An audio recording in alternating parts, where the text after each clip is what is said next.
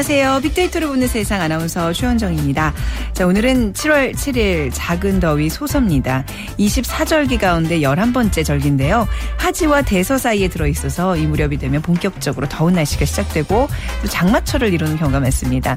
옛날 농가에서는 장마철에 무너지기 쉬운 논두, 넘치기 쉬운 논물을 관리하는 데 신경 썼고요.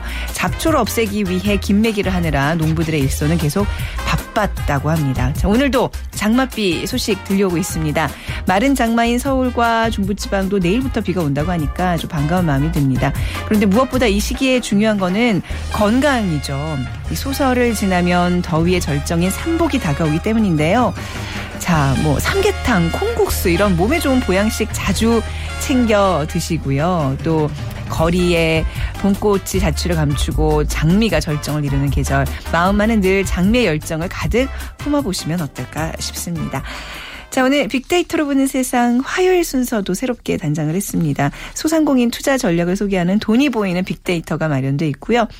그리고 우리 미래의 모습을 예측하고 만나보는 시간 빅데이터로 보는 미래가 준비되어 있습니다.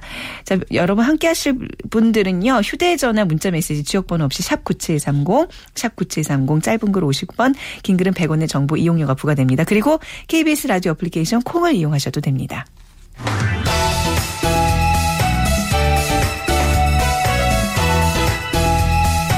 화제의 인물을 빅데이터로 분석합니다. hot issue big people. 네, 화제 인물들을 빅데이터로 분석해보는 시간 hot issue big people 스토리닷의 유승찬 대표와 함께하겠습니다. 안녕하세요. 네, 안녕하세요. 네. 자, 먼저 이슈가 되고 있는 사안들 좀 살펴볼까요? 예, 어제 새누리당 불참으로 국회법 재의결이 무산됐죠. 네. 예, 새정치연합이 반발하면서 국회가 파행 운영되고 있습니다. 네. 또 김, 김현웅 법무장관 후보자에 대한 그 인사청문회가 지금 진행되고 있습니다. 네. 예, 성완종 리스트 수사 등에 대한 공방이 이어질 것으로 보, 보입니다.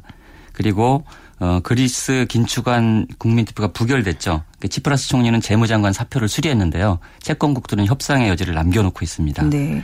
그리고 유인태 의원 등 172명이 그 사형제 폐지 특별 법안을 발의했습니다. 이에 대한 찬반 논란이 이어지고 있습니다. 네. 자, 그래서 오늘 빅비플 첫 번째 인물로는 이제 유인태 새정치연합 의원을 네, 그렇습니다. 좀 살펴보겠습니다. 네. 그, 뭐, 사형제 폐지 법안을 대표 발의했는데 이게 계속 뭐 발의가 됐다가 이제 뭐 없어지고 계속 그래 왔던 문제잖아요. 그렇죠. 예. 네. 유인태 의원에 대해서 먼저 좀 알아볼까요? 유인태 의원은 그 민청학년 사건으로 네. 사형 선고를 받은 적이 그랬어요. 있습니다. 네. 유신 때. 네, 그러면서 그러다가 이제 감 형을 받아서 네. 4년 5개월여를 복역을 하고 나왔고 어 지난 2012년에 재심에서 그 무죄 확정 판결을 받았습니다. 네. 즉 사형 선고를 받았다가 최종 무죄로 확정된 것이잖아요. 이처럼 무고하게 사형 선고를 받을 수 있는 그 만일의 억울함이 없어야 한다는 것이 이제 사형제 폐지 법안의 취지일 것입니다. 음. 네. 14대 총선 때 도봉갑에서 처음 민주당 후보로 국회의원이 됐고 이후 부침을 거듭하다가 네. 17대 때 열린우리당으로 그리고 19대 때는 민주통합당 후보로 도봉을에서 당선된 삼선 의원입니다. 네. 예, 참여정부 시절에는 초대 정무수석을 역임하기도 했고요.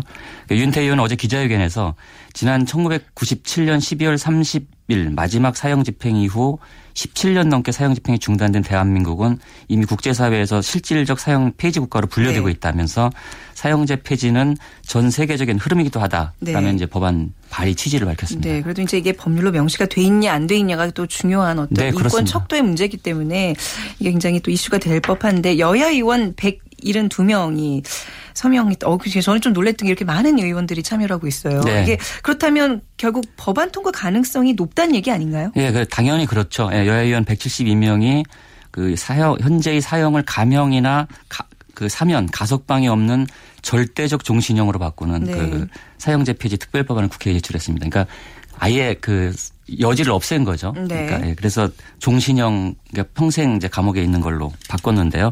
이번 사형제 폐지 법안 제출에는 정두원 의원 등 새누리당 그 42명, 그 박지원 의원 등 새정치연합 124명, 그리고 네. 심상정 의원 등 정의당 5명이 참여했습니다. 그러니까 유 의원은 이날 국회 기자회견에서 그이 사형제 폐지를 통해 인권 선진국에 오를 문 앞에 와 있다 우리가. 그러니까 인권 선진국이라는 표현을 썼습니다. 네. 그리고 인간으로서의 존엄과 가치를 법전에 가둬두지 않고 우리 삶 속에 실현하기 위해 과반이 넘는 의원들이 뜻을 함께 해주었다며 동료 의원들의 참여에 이제 고마움을 네. 표시하게 됐습니다. 네. 그러니까 유 의원은 또 죽음의 문화를 생명의 문화로 바꿔야 한다며 19대 국회가 인권 존중 국회로 역사에 남을 수 있도록 노력하겠다 뭐 음. 이렇게 밝혔는데요. 하지만 과반이 넘는 의원이 서명했다고 해서 법안 통과가 낙관적인 것만은 아닙니다. 지난 17대 때에도 2004년 네. 유인태 의원은 175명의 서명을 받아 법안을 제출했지만 임기 만료와 함께 자동 폐기된 적이 있습니다. 당시에 좀 분위기가 좀 그랬었잖아요. 그렇죠. 유영철 유영철 연쇄 살인 사건 등의. 흉악, 흉악 범죄가 기승을 부리면서 네. 그 사형제 폐지 반대 여론이 강하게 형성됐고 네. 예, 서명했던 의원들조차 네. 예, 이 법안 추진을 그 멈춰선 네. 뭐 이런 예가 있어서 네. 과반이 넘는 의원들이 서명했다고 해서 꼭이 통과가 보장되진 않았다 이렇게 볼수 어, 있겠습니다. 그렇군요. 네, 이제 사형제에 대해서는 왜 주변에서도 이런 어떤 그냥 사석에서 너는 찬성하니 반대하니 그러면 아주 극명하게 갈리는 이슈 중에 하나잖아요. 네, 그렇습니다. 그러니까, 논란이 예. 끊이지 않고 있죠. 예. 그렇죠. 뭐 분명히 이제 인권적으로는 뭐 충분히 이해되는데 또 뭐 이렇게 극악 무도한 그 범죄자의 그런 어떤 그 관리를 피해자의 세금에서 또 이걸 관리를 해야 된다는 뭐 그런 음, 논리도 뭐 하면 그렇지. 굉장히 좀 미묘해요. 저도 사실 누가 물어보면 반반이거든요. 네. SNS상의 여론은 어때요? SNS도 여전히 이제 감, 이 감론을박이 뜨겁습니다. 네. 어느 한편으로 기울어지지 않고 있는데요. 그 사형제 폐지 특별법안이 발의되자 감론을박이 이미 시작이 됐어요. 그래서 물론 이제 어제 국회법 개정안 파행으로 전국이 시끄러워 이제 이슈가 묻힌 감은 있습니다. 그런데 네. 앞으로도 이건 논란은 이제 그 꾸준히 이어질 것으로 전망이 되고요. 어, 아르추라는 그 닉네임을 쓰는 그 누리꾼은 네. 사형제도는 이제 더 이상 지구상에 존재해서는 안 되는 형벌이며 사형제도 폐지의 전 세계적인 흐름을 거스를 수 없다. 음. 이제는 대한민국 국회와 정부가 법에서 사형제를 폐지하라는 건그 그 부름에 전 세계적 부름에 답해야 할 다, 때다 네. 이렇게 얘기했고요. 반면 레이디님은 사형제 폐지는 말도 안 됩니다. 흉악범들 감옥에서 먹여주고 입혀주는 데 드는 세금이 아깝지 않습니까? 네. 네. 저는 어, 민주주의 국가인 미국도 사형제를 유지하고 있습니다. 미- 네. 미국은 뭐 주별로 좀 다른 걸로 알고 네, 있습니다만은 그 사형제도는 유지 유지되어야 합니다라며 강하게 반발했습니다. 이에 대해 푸른매라는 그 닉네임을 가진 분은 사실 국민의 사형제에 대한 지지율과 국회의원들의 사형제 존치에 대한 광범위한 반대를 보면 소위 국민의 법감정이라는 것과 정치 엘리트 인식 사이에 꽤 간극이 있는 것 같은 느낌이다. 네. 다소 분석적인 글을 그렇네요. 올렸고요. 어. 그래서 사형제 폐지에 대한 법안 발의와 국민 인식 사이에 존재하는 괴리를 어떻게 극복할지에 대한 숙제를 이제 갖고 있다 이렇게 볼수 있고요. 음. 사형제 폐지가 유엔이 권고하는 국제적인 흐름이긴 합니다. 2014년 12월 31일 기준으로 전 세계 198개국 가운데 140개국이 법률상 또는 사실상 사형 폐지 국가이며 그 사형 존치국은 58개국에 네. 불과한 것으로 나타나고 있습니다. 네. 그러니까 우리나라에서 사형제 폐지 입법은 15대 국회부터 6차례나 발의됐어요. 네. 논란 끝에 다 자동 폐기 수순을 자동 폐기. 예, 밟았고 그렇죠. 네. 이번이 일곱 번째 발의인데요. 그만큼 어렵다는 뜻이죠. 네. 논란도 뜨겁고요. 그 하지만 법안을 발의한 국회의원들에게는 이제 반대하는 국민들이 법 감정을 설득할 숙제가 남아 있다. 음. 네. 만약에 이것이 옳은 방향이라면 네. 예, 국민의 법 감정을 설득 해내는 아. 작업에 적극적으로 나서야 되겠죠. 네. 네, 그러니까 그동안 우리 정치계가 이제 최근에 뭐 당파 개파로 시끄러웠는데 저는 이런 식의 어떤 뭐 증세냐, 뭐 음. 그죠 낙태 사용제도 이런 이슈들로 이렇게 풍성하게 하는 게 참 바람직한 그렇죠. 것 같아요. 정책 논쟁 그렇죠? 그래서 저, 그러니까 네. 한 나라의 이제 어젠다를 끌고 가는 것이 원래 그렇죠. 국회의 네. 본연의 역할이죠. 네. 음, 네. 자, 그리고 지금도 진행되고 있습니다만 김현웅 법무장관 후보자에 대한 인사청문회가 이제 오늘 이- 지금 있습니다. 굉장히 중요한 자리잖아요. 근데 네, 그렇습니다. 어, 오늘 인사청문회가 있어? 누구? 라고 묻는 분들 주변에 꽤 있었어요. 좀 묻히고 있는 거 아닐까 네, 싶어요. 네. SNS에서도 200건도 채 안 되는 언급량이어서 아, 그래요? 아예, 네. 아예 무관심하다 이런, 이런 정도로 볼 수가 있을 것 같고요. 네. 어, 김현웅 법무장관 후보자는 이제 전형적인 검찰 통으로 알려져 있어요. 네. 광주 제1고를 나왔고 그리고 서울대 법대를 나와서 검사가 됐고 어, 황교안 법무장관 시절 법무차관 그리고 서울고검장 등을 지냈어요. 네. 그 황교안 총리의 아바타라는 병- 별명이 있을 정도로 음. 그 loyalty가 강한 인사다 이런 평가가 있는데요. 그만큼 야권에서는 공안 정국을 강화하게 한 인사다 뭐 이런 우려가 나오고 있습니다. 네. 그리고 성완종 리스트에 대한 그 미흡한 수사에 대한 추궁이 쟁점이 될 것으로 보이고요. 그리고 역사관 등에 대한 서명 역사관. 있었는데. 예, 개인 비리에 따른 도덕성 검증은 상대적으로 약하게 진행될 것으로 보입니다. 네. 그 역사관에 관해서 이제 5.16 군사정변에 대해서 객관적인 표현이라는 답을 내놨다 그런데 이거 좀 논란이 있는 것 네. 서면 답변을 통해서 그랬는데요. 네. 김현웅 그 후보자는 6일 국회에 제출한 인사, 인사청문회 서면 답변서에서 교과서에 5.16 군사정변이라고 돼 있다. 이렇게 네. 말하면서 객관적인 표현이라고 답한 것으로 알려졌습니다.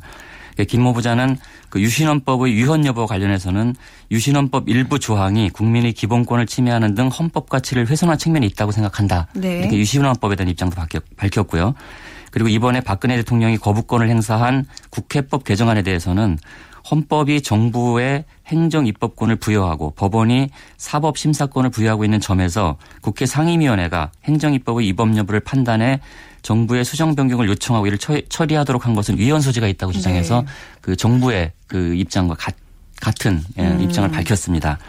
예, 황 총리 취임 이후 이제 세월호 유가족과 시민단체로 구성된 4.16 국민연대에 대한 압수수색이 있지 않았습니까? 네. 어, 공안 정국 조성 우려에 대해 그 김 후보자는 법질서 확립과 공공의 안녕 질서 유지는 법무 검찰의 기본 임무라며 어, 불법 행위에 대한 정당한 법 집행이다. 음. 그걸 공안 정국이라고 말하는 것은 부당하다. 네네. 이런 소신을 밝혀서 야, 당 의원들의 네네. 거센 그 비판을 받기도 했습니다. 네. SNS 반응은 어, 뭐 많지는 않다고 하셨지만 이런 어떤 사안들에 대해서는 어떤가요? 뭐 아주 조용한 편입니다. 네. 그리고 이 김 후보자는 이제 개인 비리에 대해서 는 상대적으로 청렴하다 네, 이렇게 네, 알려져 네. 있어요. 군대도 그 장교로 제대를 했고요. 네. 그리고 재산도 많지 않은 것으로 알려져 있고 네. 다만 이제 그 장애를 앓고 있는 장남의 위장전입 문제는 스스로 인정을 했어요. 근데 네. 이것은 뭐 크게 쟁점이 될 것 같지는 않고요. 네. 그 SNS 반응 은 그래서 조용한 편입니다. 어떤 음. 뭐 지금 전국이 너무 요동치고 있어서 네. 거기에 묻힌 감도 있고요. 그리고 황교안 총리 후보자 청문회 때 너무 에너지를 많이 쏟은 탓도 있을 거. 지치셨나요? 라고 네. 볼수 있는데요. 어. 그 참여연대 등 시민단체가 그 인사청문위원들에게 그 국정원 대선 불법 계획 사건 등 다섯 개의 그 질의를 요청했다는 사실 네. 정도가 잔잔하게 회자되고 그래도 있습니다. 이제 업무 수행 능력이나 도덕성을 검증한다는 어떤 청문회 취지는 좀 잘 그래도 발휘가 돼야 될 텐데 말이죠. 네, 그렇습니다. 네. 그리고 오늘 사실 인사를 안 드리고 싶은데 마지막이 될 수도 있어서 저희 이제 계속해서 설왕설래를 비롯해서 한 이슈와 빅피플까지 아침마다 이렇게 아주 좋은 분석을 통해서 그 정말 이- 이 시사 문제를 잘 다루셨는데 오늘 마지막이에요, 진짜로요? 네, 저도 너무 아쉽고요. 안 보내드리면 안 될까요? 네. 그동안 청취해 주셔서 고맙습니다. 네, 앞으로 유 대표님, 유승찬 대표님의 건승을 함께 빌도록 하겠습니다. 감사합니다. 네, 고맙습니다. 네.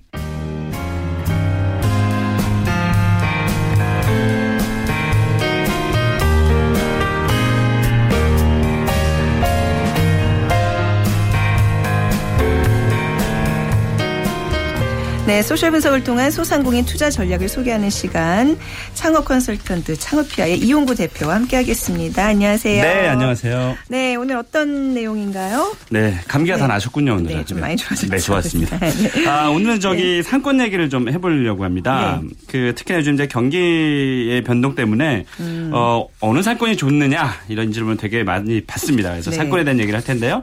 어, 한 통신사에서 그 100대 상권을 정한 자료가 있습니다. 네. 그 매출액 어떤 상권의 이제 매출액 기준으로 그 100대 상권을 정해 봤는데요. 어, 1등이 어디일까요? 아, 저기 뭐 명동? 명, 아니야. 어, 글쎄요. 명동? 어? 명동이라는 사람 되게 아, 예, 많은데요. 예. 저는 예전부터 지금까지 마찬가지지만 네. 강남역입니다. 그래요? 역시나 네 수치가 어. 강남역이 나왔는데 이게 놀라운 숫자입니다. 왜냐하면 어 1등과 어, 그 다음 등수의 차이가 굉장히 큽니다. 어 1등이 강 강남역 이제 어, 이 상권 같은 경우는 분류를 어, 강남역 남부와 북부로 또 이렇게 분리를 해놨더라고요. 네. 그래서 남부 쪽, 그러니까 현재 지금 삼성타운이 들어온 강남역 사거리를 중심으로 해서 남부 쪽이 1등. 네. 이게 이제 3조 어, 5,300억 원 연매출이요. 그리고 2등이 이제 북부 쪽, 음, 그쪽이 어. 어, 2위로 좀 나타났고요. 네. 어, 이 1위와 2위가 합쳐서 연매출이 한 6조 한 7,600억 원에 달한 것으로 나타났습니다. 네. 어, 3위는 압구정역인데요. 압구정역이 네, 저도 그래요? 좀 상권이 좋아요? 에, 네. 어, 압구정이 그렇게 좋은 상권은 아니지만 네. 그 과거에 비해서 많이 좀 어, 쇠퇴는 했지만 네. 어, 왜 그럴까 생각해 봤더니 압구정역 주변에 어, 수백 개의 성형외과와 아, 네, 미용 네. 관련된 네, 아, 네. 네. 그런 어, 의원들이 있기 때문에 어, 3위에 랭크가 됐습니다. 이건 이제 순전히 매출의 기준으로 이제 본 거기 때문에 네, 네. 어, 실제로 우리가 보는 뭐 큰 상권, 작은 상권의 기준은 조금 다를 수도 있겠습니다. 네, 네. 어, 그리고 어, 그래서 이제 전국 어, 100대 상권 중에서 10대 상권 어, 그러니까 6곳이 어, 어, 강남구가에 그렇군요. 해당이 됐었습니다. 네. 그리고 어, 지방으로 가면 어, 유일하게 어, 2011년도에 어, 10위권에 들었던 부산 서면역을 비롯해서 어, 울산의 남구청 어, 울산도 굉장히 소비력이 좋습니다. 그리고 대전의 둔산동, 대전 쪽에서는 어, 최고의 번화가라고 할 수 있겠습니다. 어, 이런 그 지방 상권이 이제 어, 100대 상권 안에 들었습니다. 그러니까 상권이 좋다는 얘기는 이제 유동 인구가 많다는 얘기인가요? 유동 인구가 또 많은 지역은 또 따로 있어요? 어, 그 유동 인구가 좀 많다고 해서 매출액과 직접적인 연관은 없지만 네. 그래도 어느 정도 영향을 좀 미친다고 보겠습니다. 네. 어, 역시나 또 강남역이었습니다. 그 서울 강남역 남부상권은 매출액뿐만이 아니고요. 유동 인구가 가장 많았었는데 어, 이 그 통신 사에서 추정한 강남역의 하루 평균 유동 인구는 어, 남부 상권이 48만 명, 그리고 북부 상권이 44만 명. 그러니까 강남역을 굳이 어, 나누지 않고 어, 한 군데로 이제 모아 서 추정을 하더라도 네. 100만 명 정도의 유동 어, 육박을 하는 겁니다. 하루 네. 유동 인구가. 네. 그리고 2위는 이제 강북의 대표적인 상권인 종강역 상권이 아, 45만 명으로 2위가 됐고요. 네. 어, 그 국제시장 아시죠? 네. 자가치 시장. 이 남포동이 어, 3위. 이를 차지했습니다. 음, 네, 네. 그래서 어, 굉장히 어, 의외의 좀 결과였었고요. 그런데 그리고 상권과 좀 유동 인구는 조금의 차이가 좀 이렇게 있- 있군요. 맞습니다. 네, 아무래도 네, 좀 차이가 있습니다. 네, 네. 어, 네. 그러니까 그 유동 인구는 상대적으로 좀 적은데 연 매출액이 높은 상권이 좀 눈에 띄네요. 맞습니다. 네네. 어, 아무래도 이제 구매력이 높은 상권이라고 네. 좀 봐야 될 것 같고요. 그러니까 완전히 밀접하게 100% 연관이 있다고 볼 수는 없을 것 같습니다. 그 서울 이제 압구정동이 위치해 있는 학동 사거리, 네. 거기 유동 인구가 어, 아까 제가 그 강남역 100만 명이라 말씀드렸잖아요.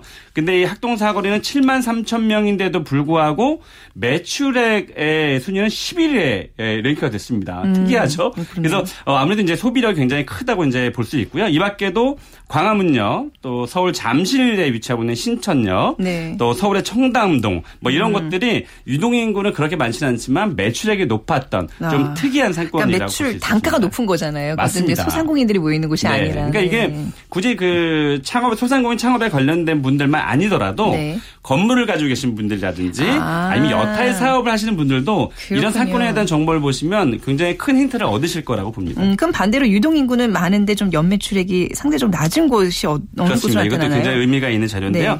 대표적인 예가 어, 서울 신당동 어, 떡볶이 네. 골목이 위치한 신당동 어, 네. 그리고 동대문 역사문화공원역이라 그래서 우리가 알고 있는 동대문 그 의류 상가가 밀집되어 있는 곳입니다. 외, 국인들이 굉장히 많이 가는 곳인데. 아 근데 아무래도 이제 그 네. 사는 것 이제 그 소비하는 것들이 네. 아무 단가가 좀 높지 않다 보니까 그렇군요. 유동인구는 어마어마하게 네, 많은데 글쎄요. 어, 단가는 좀 적다 이제 이렇게 보면 되고요.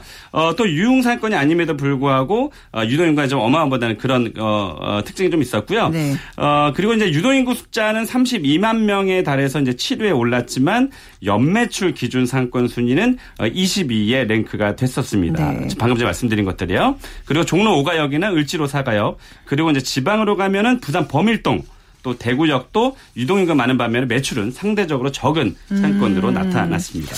그 최근 6년간 서울 지역 10개 대학의 상권 분석 자료도 나왔네요. 네. 이 대학가 상권으로 이제 진출하려고 하시는 분들 상당히 많은데요. 네. 어, 한 신용카드사에서 그 빅데이터를 통해서 최근 6년간의 그 어, 통계를 네. 어, 분석을 했습니다. 그래서 서울 소재 이제 10개의 대학, 어, 고려대, 네. 건대, 또 한양대, 홍익대, 경희대, 또 연대, 연대 이제 신촌이죠. 음. 어, 이화여대, 서울대, 숙명여대, 성신여대 이렇게 10개 주요 대학 상권에 2009년부터 2014년까지의 매출액 연평균 네. 성장률 관련된 빅데이터를 분석을 했는데요. 제 감으로 한번 찍어볼까요? 제일 그냥 아실 것 같은데요. 매출이 많은 곳 연대합 아닐까요? 아무래도 좀 어? 크잖아요. 아닙니다. 아니, 그러니까? 이렇게 어, 옛날에 그 신촌을 생각하시는 분들이 아. 많은데요. 신촌 상권이 좀 어, 신촌에 계신 분들은 섭섭하실지 모르겠지만 네. 홍대 상권으로 많이 넘어가면서 홍대가 아, 단연 1등입니다. 요즘 하긴 홍대가 뜨고 있으니까 제가 네. 그렇게 신촌에서 돈을 많이 썼는데도 그건 옛날 얘기라서 최근에 안 가서 아, 그렇군요. 옛날에 많이 다니셨군요. 최근 다니셔야죠. 네, 네. 그래서 이. 수치로 보면은요, 네. 어, 재밌는 결과입니다. 홍대 연, 연평균 매출, 그러니까 매년 연평균 매출 성장률이 어, 16.9%로 가장 네. 높았고요. 그리고 의외로 성신여대 또 한양대가 그 뒤를 어, 이었습니다. 네. 그리고 어, 좀 아쉽게도 이- 이화여대 상권은 그이 동대문 상권이 발전이 되면서 네. 어, 이화여대 상권이 조금 약간 쇠퇴기를 겨- 어, 좀 길을 걷고 있는데 네. 여전히 그 연평균 매출 성장률이 어, 좋지 않습니다. 3.2%에 그쳐서 10개 대학 조사한 것 중에서는 가장 낮았습니다. 음. 네. 그러니까 이 대학의 상권과 어떤 대학의 어떤 학업 성취도와는 아무 상관이 없다는 거를 어, 말씀드립니다. 아, 맞습니다. 맞습니다. 네, 그렇죠. 네, 네. 음, 그래서 홍대의 그 매출의 규모도 지금 방금 전에 말씀드린 건 이제 성장 률인데요. 네. 매출의 규모도 역시 1위를 차지했습니다. 그리고 2위는 건대상권. 건대상권 이제 10대 상권 안에 들거든요. 네. 어, 431억 원이었고요. 어, 그리고 이제 2009년, 그러니까 6년 전과도 한번 비교를 한번 해봤습니다. 음, 네. 2009년 1분기 대비 2015년 1분기 매출을 비교한 결과 이것도 홍대가 17, 아, 171.6% 네. 어, 무려 200% 가까운 어, 성장률을 좀 보였습니다. 그래서 1위를 차지했고요. 성신여대가 그 뒤를 이은 2위를 차지했습니다. 음, 네. 그러니까 뭔가 창업을 계획하고 계신 분들이라면 이런 유동 인구나 어떤 상권 매출 평균 매출 같은 거를 꼼꼼하게 잘 살펴야 되는 거잖아요. 그죠? 네, 맞습니다. 그래서 최근에 네, 또 네. 이제 여러 군데에서 그 상권 정보 시스템들이 네. 뭐 활용할 수 있는 곳들이 많으니까요. 그런 네. 것들을 활용하다 보면 과거 이제 직관으로만 이제 그 정보에 대한 네. 결정을 내렸었는데 네. 지금 이런 빅데이터 특히나 어, 요즘에 는 카드 사용량이 많기 때문에 네, 카드 네. 사용이 어 90%가 넘어가거든요. 현찰 매출보다. 네. 그러니까 카드사에서 갖고 있는 빅데이터들이 굉장히 좋은 정보들이 많습니다. 이것을 계속 그 내놓고 있기 때문에 아, 그래요? 이런 일반, 일반인들도 접근 가능한 어, 그럼요. 정보인가요? 아, 그러니까 그래요? 아. 중소기업청에서는 무료로 그거를 공개하고 네. 있고요. 다른 어, 곳에서는 유료도 할- 하고 있으니까 좀 고급 정보가 필요한 분들은 유료라도 해서 음. 네. 어, 직관으로 해서 실패하는 어, 그런 실패를 좀 줄였으면 좋겠다는 게제 생각입니다. 뭐 이런 거 저런 거 좀 어려우신 분들은 이 방송 들으시면 되는 거잖아요. 네, 맞습니다. 이용구 대표께서 이렇게 친절하게 분석해 주고 계십니다. 네. 오늘도 말씀 잘 들었습니다. 네, 고맙습니다. 네. 창업 컨설턴트 창업피아의 이홍구 대표와 함께 했습니다. 네, 빅데이터는 우리의 마음을 읽고 무엇보다 중요한 건 이제 미래를 예측한다고들 하죠. 빅데이터로 보는 미래. 연세대학교 정보산업공학과 박희준 교수와 함께 하겠습니다. 안녕하세요. 네, 안녕하십니까. 자, 오늘 바라볼 미래는 어딘가요? 네. 예, 오늘은 그 빅데이터 발전이 가져올 노동시장의 변화에 대해서 좀 살펴보고자 합니다. 네. 자, 빅데이터의 발전이 가지고 노동시장의 변화 어떤 내용일까요? 네, 저 아마 지지난해로 네. 기억되는데요. 영국 옥스퍼드 대학의 에, 칼베 네딕트 프레이 교수와 마이클 오스본 교수가 아, 미국 노동성에서 자료를 받아서요. 702개 업종을 분석을 합니다. 네. 에, 그래서 이제 앞으로 10년 그리고 20년 뒤에 사라질 직업 사라질 네. 가능성이 높은 직업들을 이제 예측을 하는데요. 그래서 뭐 그 업종별로 현재 컴퓨터로 대체될 수 있는 업무 수준 정도 네. 그리고 기술 발전 속도 그다음에 뭐 그 업무에서 필요로 음. 하는 교섭력 등등 한 10여 개의 지표를 가지고 분석을 해 가지고요. 어 앞으로 이제 없어질 직업을 찾아내는데 예, 전반적으로 보면은 지금 미국 기준으로 해서 총 고용자의 한 47% 정도가 네. 10년에서 20년 사이에는 어, 기계로 대체될 것이다 하는 그런 어떤 충격적인 이제 보고를 내놓죠. 네. 그, 이제 저희 게시판에도 예전에 어떤 분께서 자녀의 진학 문제 고민 중이시라면서 그런 관련된 정보 좀 달라고 하셨거든요. 근데 예. 사실 이제 이런 정보들이 그런 거잖아요. 또 그렇죠. 유명 직종 또 사라질 직종에 대한 어떤 미래 예측을 한다면 우리 아이가 어떤 공부를 좀 더 집중적으로 하면 좋을지 그런 좀 해안 같은 게 분명히 나올 텐데 그런 예. 면에서 좀 자녀 두신 분들 오늘 귀 기울여 주시면 좋을 것 같아요. 자, 사라질 가능성이 높은 직군들. 자, 그러면 이제 하나하나 짚어볼까요? 아마 여러분들 어렵지 않게 네. 짐작하실 수 있을 것 같은데요. 텔레마케터를 비롯한 마케팅 관련 종사자들 그리고 버스 기사, 택시 기사를 음. 네. 음. 포함한 운송 업 관련 종사자들, 유통 물류 관련 종사자들 그리고 부동산 네. 중개 그리고 보험 판매 관련된 에, 종사자들은 굉장히 그 높은 순위에 올라 있고요. 그러니까 빨리 없어질 수 있는 직업이라는 거죠. 네. 그다음에 조금 의아하게 들릴 수도 있는데 전문 직종입니다. 회계사, 경제학자, 판사 그리고 통번역가도 중간 이상 순위에 위치해 있고요. 어, 그다음에 네. 지금 낮은 순위 그러니까 앞으로 10년, 20년 뒤에 쉽게 없어지지 않을 직업으로는 평론가, 네. 큐레이터, 교사, 의사, 최고 경영자, 심리치료사, 사회복지사, 레크레이션 전문가 등이 예, 순위를 차지하고 있습니다. 교수는 교수님께서 교수셔서 거기 순위에 넣으신 거 아니에요? 네. 아니 근데 보통 우리가 판사, 의사, 뭐 또 요즘 뭐 각광받고 있는 뭐 기자 이런 직종들이 곧 없어질 직종 업종 중에 하나로 또 꼽는 곳들도 있더라고요. 네, 근데 더 충격적인 것은 여러분 잘 아시는 미래학자죠. 네. 엘빈 토플러가 이제 예측을 하는데요. 특히 이제 한국의 노동시장과 한국의 교육시장에 대해서 좀 쓴소리를 했어요. 네. 그러니까 우리가 선망하는 직업은 지금 말씀하시는 것처럼 의사라든가 법조인, 그다음에 방송 관련 뭐 PD, 네네. 기자 이런 업종들이 많은데, 근데 이런 업종에서 역량을 발휘하기 위해서는 최소한 한 15년 정도의 준비 기간이 필요하다는 거예요. 네. 그렇지만 엘빈 토플러의 예측에 의하면 앞으로 15년 뒤에는 이런 직업들도 사라지거나 음. 그 직업이 갖는 중요성, 역할은 굉장히 축소될 수 있다는 얘기를 아, 했거든요. 네네. 그러니까 뭐 한 예를 들어드리면 그 미국의 유명한 퀴즈쇼죠. 제퍼디에서 인간을 이겨가지고 굉장히 화제를 불러일으켰던 IBM의 왓슨이라는 인공지능이 있는데 네. 이 왓슨이라는 인공지능이 이제 뉴욕 메모리얼 슬론 케터링 암센터라는 곳과 이제 협업을 하면서 어떤 것을 하냐면